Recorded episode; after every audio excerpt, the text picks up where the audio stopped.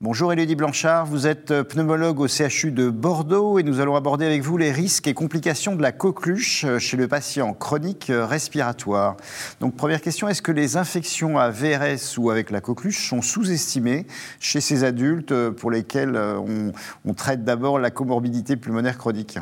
Bonjour. Oui, clairement, euh, les infections à coqueluche et à VRS sont sous-estimées chez les patients euh, qui présentent des maladies respiratoires chroniques et on a maintenant des données épidémiologiques, que ce soit euh, d'incidence, mais aussi de séroprévalence chez le patient BPCO et asthmatique, qui nous montrent que dans cette population, l'incidence de la coqueluche et euh, des infections AVRS est clairement plus importante que dans la population générale. Et de même, euh, on retrouve euh, parmi les patients hospitalisés pour exacerbation ou décompensation de BPCO des infections, que ce soit à coqueluche ou à VRS,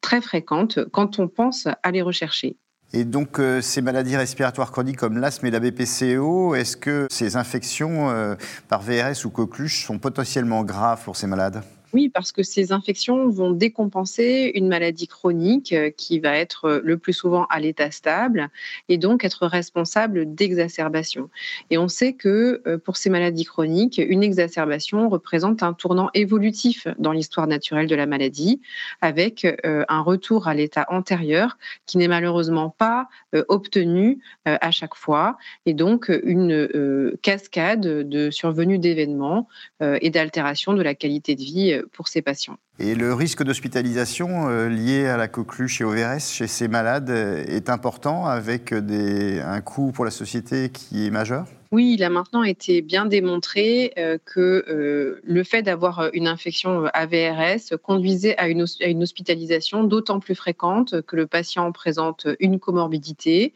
le plus souvent respiratoire, BPCO, asthme, mais aussi cardiaque,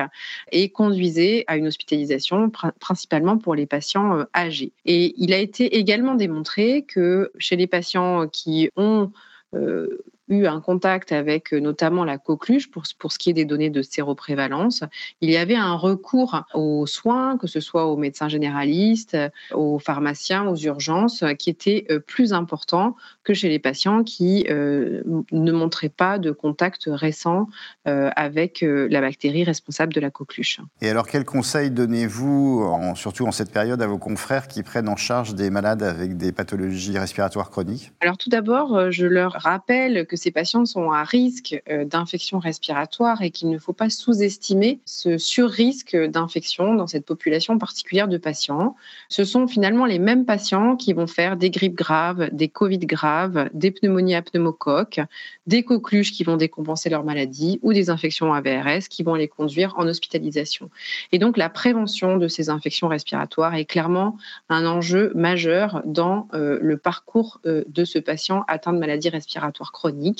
il faut euh, prévenir les infections par la vaccination, par les mesures barrières. Et si on a des questions sur euh, les modalités de vaccination, les schémas, je l'inviterai à se référer au guide pratique de vaccination en pneumologie qui a été publié sur le site de la SPLF, qui est un beau travail fait en, en partenariat avec euh, la SPILF et la SFM. Merci beaucoup, Elodie Blanchard.